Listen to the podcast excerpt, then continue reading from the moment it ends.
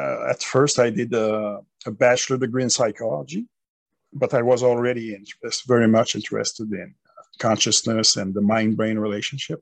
And after my bachelor degree, at, it was at the University of Montreal, I did a, a, a doctorate in neuroscience, uh, and uh, also at the University of Montreal. And then after that, uh, I did two uh, postdoctoral uh, fellowships. The first one at the University of Texas, and it, it was uh, in brain imaging, functional brain imaging, which was beginning at that time. And after a few years, I came back to Montreal, and I, uh, I worked at the Montreal Neurological Institute, famous place uh, for neuroscience in the world. It's affiliated with uh, McGill University, and I was still uh, working on uh, functional brain imaging. So that's my background, but uh, I'm not your uh, usual neuroscientist, because uh, I started to have deep spiritual experiences very young, as a young age. So uh, because of these experiences, I knew deep within that uh, the central dogma of neuroscience, the mind is what the brain does, was totally false. I knew that. And as an eight-year-old, I decided that I would become a scientist who would later on uh, contribute to demonstrate that this was not the case at all, that this dogma was uh, false, and that uh, conscious mind and consciousness uh, are not produced by the brain. They interact with the brain. And so I did several studies, uh, for instance, on near-death experiences, but also on um, uh, contemplative uh, nuns, uh, monks, near-death experiencers following a cardiac arrest also. And uh, all these studies, uh, they were functional brain imaging studies. Uh, they were, uh, in a certain sense, uh, trying to identify the, uh, the neural pathways involved in uh, various spiritual states. But uh, I, I got interested uh, in one special instance of near-death experience, the one uh, these experiences when they are induced by uh, cardiac arrest is very interesting to a neuroscientist, to neuroscience, because in these situations, as you know, after fifteen to twenty seconds, there's no uh, blood flow to the brain anymore. The, the heart is not beating anymore, and th there's no breathing. And the, uh, the person is considered to be in a state of clinical death. So according to mainstream neuroscience, there's no consciousness possible, no memory, no perception, and so on and so forth. And yet, when you look at all the uh, all the studies that have been done on uh, near-death experiences following cardiac arrest, you have over two hundred cases of people uh, documented that have reported consciousness, perception, memory, and so on and so forth, while they were in a state of clinical death. So. This, but there are many other uh, also empirical lines of evidence supporting this idea that the brain uh, does not produce what we call mind. By mind, I mean uh, the collection of mental faculties like uh, thinking, reasoning, uh, emotion, uh, memory, and so on and so forth, and consciousness. Consciousness uh, in psychology and neuroscience, uh, we use this term uh, mostly to refer to the, the capacity to be able to apprehend what's going on internally, mentally, uh, either with relation to what's happening uh, inside of the body or mentally, or what's happening outside of the body in terms of perception. And, uh, so, uh, yeah, I... I uh, I've done many studies, but I've also collaborated with other uh, researchers like uh, Sam Parnia, for instance, in the U K. Well, he's one of the main uh, researchers in this field, uh, near-death studies, and and many others as well. And uh, so, and based on that, I have written books. Uh, the, the the first for for uh, lay people. Uh, the first one was. Uh, in two thousand seven. It was called The uh, Spiritual Brain. And five years later, I published another one, which was more controversial. Uh, it was called Brain Wars. So it was about, you know, the, this influence of uh, materialism in uh, neuroscience and science in general. And now I have a new book that will come out. Uh, it's published by John Hunt in the U K. Uh, it's on December first. It's called Expanding Reality, The Emergence of Post-Materialist Science. Because I've worked a lot on the, this development of uh, a post-materialist uh, paradigm based on all the uh, various lines of empirical evidence, uh, not only near-death studies, but uh, you, you have also uh, have uh, the so-called psi phenomena, like uh, telepathy, for instance, or precognition, uh, mental influence over physical systems or biological systems, uh, and so on and so forth. But there are other lines of uh, evidence also interesting, like uh, the research done, uh, for instance, at the University of Virginia by Jim Tucker and his colleagues on reincarnation in children. And uh, these are a few examples of the, uh, the evidence that are discussed uh, in my latest, my new book, uh, Expanding Reality. Mm-hmm. Brilliant. So you mentioned that these are empirical evidences to suggest that mind is not what the brain does.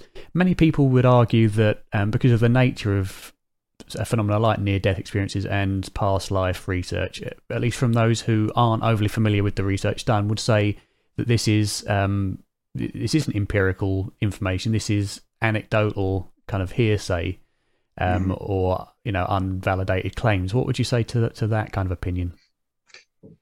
Yeah, but it's still, you know, there are several types of uh, evidence that we can consider from a scientific perspective. Uh, you have also, uh, well, self, self-reported evidence, and the the we prefer the uh, you know the evidence that we're uh, obtaining in a, a lab setting because it's uh, considered to be stronger. But if you take the case of near-death experiences, you have self-reported data from millions of people that have been collected during the last fifty, yeah, fifty some years now, almost. Uh, so this is strong in itself as well. You know, it's, uh, mm. but there, there have also been, uh, you know, uh, studies based on more uh, stringent criteria, and uh, it's a collection, but you have to consider the, uh, all the evidence, uh, in my view, uh, and uh, you know, self-report data, it's subjective data. But if you have uh, lots of these uh, these type of data uh, together, they they constitute something uh, which is uh, impressive uh, as well, and we, that we have to take mm. into account when we try to yes. understand uh, a given phenomenon. Mm. Would you think it's reasonable for those who would compare that kind of idea that um, since there are so many different accounts of near-death experiences all saying very similar things and therefore uh, kind of amassing a good amount of evidence, would you say that it's reasonable to compare that to something that a lot of um, people who are sceptical to this would compare it to, something like U F O or alien abduction cases or Bigfoot, Loch Ness Monster accounts, which are also, it's not certainly not to the scale, but there are multiple accounts of the same kind of thing? Oh, well, in that sense, uh, yes, we could, but I think uh, it's definitely stronger uh, with regard to near-death experiences because you have millions of reports. Uh, mm-hmm. So the sheer numbers. Almost, almost. We know that because it ba- based on uh, social studies, it's been estimated that uh, uh, perhaps fifty million people have uh, have had this kind of experience mm. since fifty years, sixty years, something like that. Mm. So, and that's certainly a very good sample. And not just that, but we also have the veridical perception aspect of them as well, as you say, during yes. cardiac arrest. Yes. Yeah, so, so for yeah, because uh, again, I, I've been confronted to that in my own field. Uh, my colleagues were telling me, "Well, yeah, but that's very subjective." But theoretical perception is the most objective component of the near-death experience. So, and then when you present that to the this type of colleagues, well, they will say it's pure coincidence, it's random, but uh, it's random, but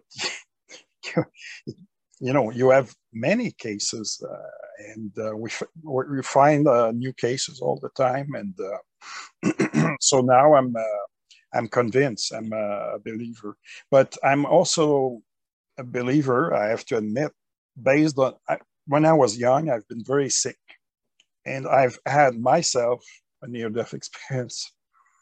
And when you have these experiences, you know that they are real, as uh, many experiencers will report.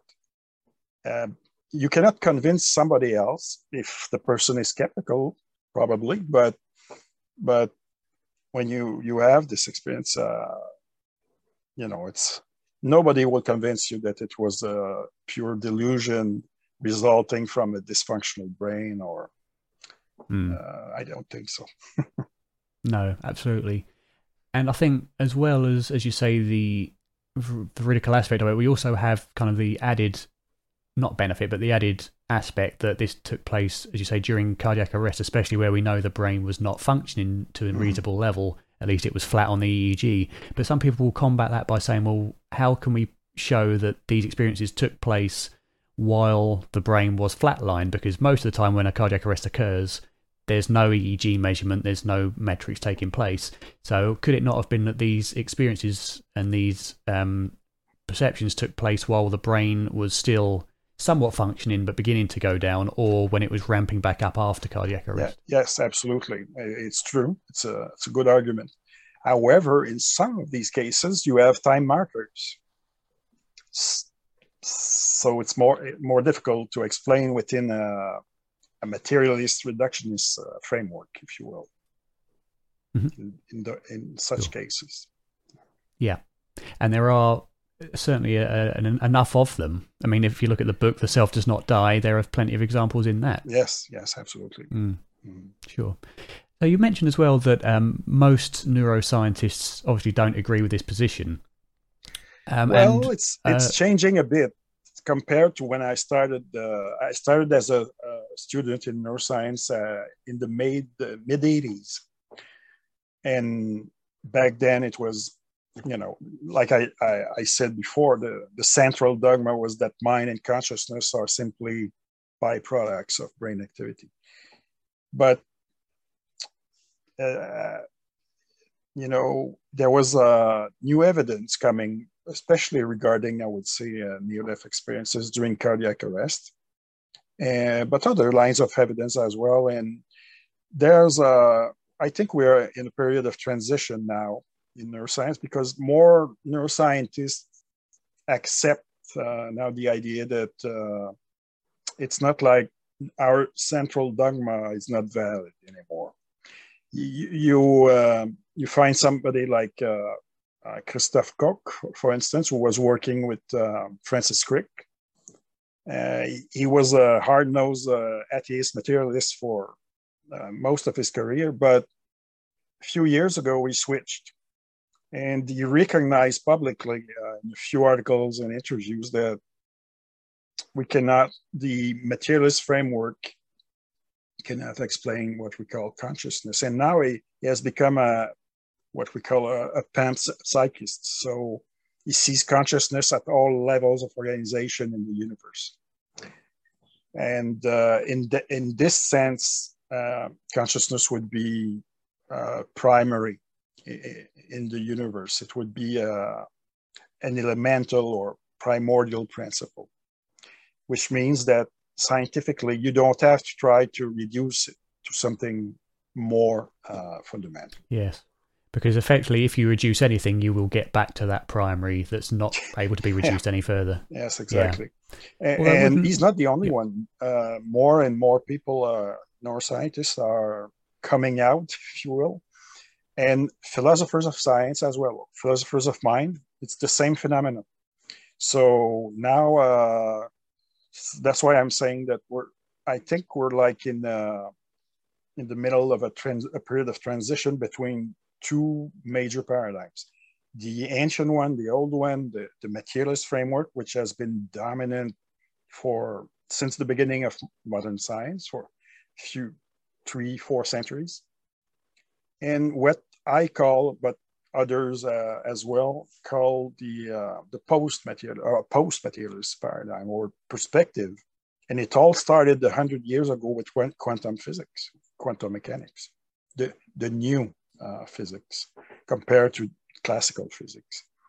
And even, uh, even though classical uh, quantum physics has made uh, amazing discoveries and has totally re revolutionized physics and the te technology, the technological world, scientists in uh, neuroscience and biology or medical researchers didn't uh, recognize that for a long, long time, but now it's become, it's uh, starting to change. And um, a few years ago, I published with uh, my, some of my colleagues, people like Rupert Sheldrake, uh, Dean Radin, Larry Dossey, we published a, docu a text that was called uh, Manifesto for a Post-Materialist Science. Mm-hmm. And it's been translated in several languages, and now the term has uh, started to be used in uh, symposia and so on and so forth, in papers. And uh, so I, that's why I'm saying that I think we are in, uh, in the middle of a transition period between two major paradigms. Mm-hmm.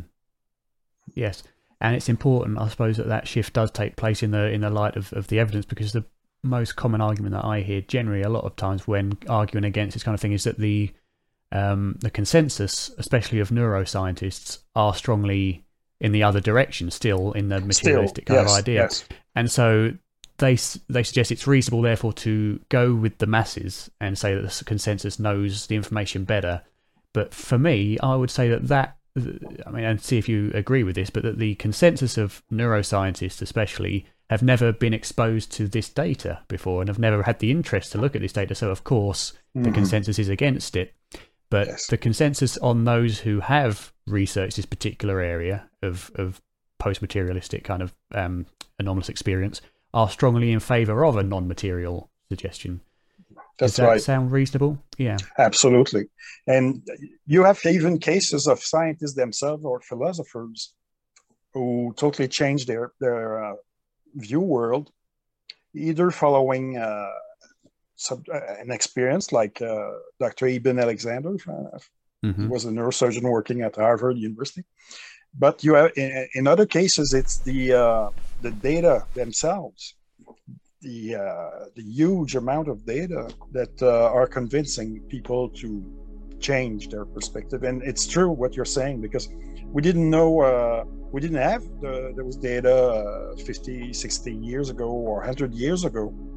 Uh, so that, that can make a big uh, difference. That can conduce eventually to uh, a major shift uh, in science.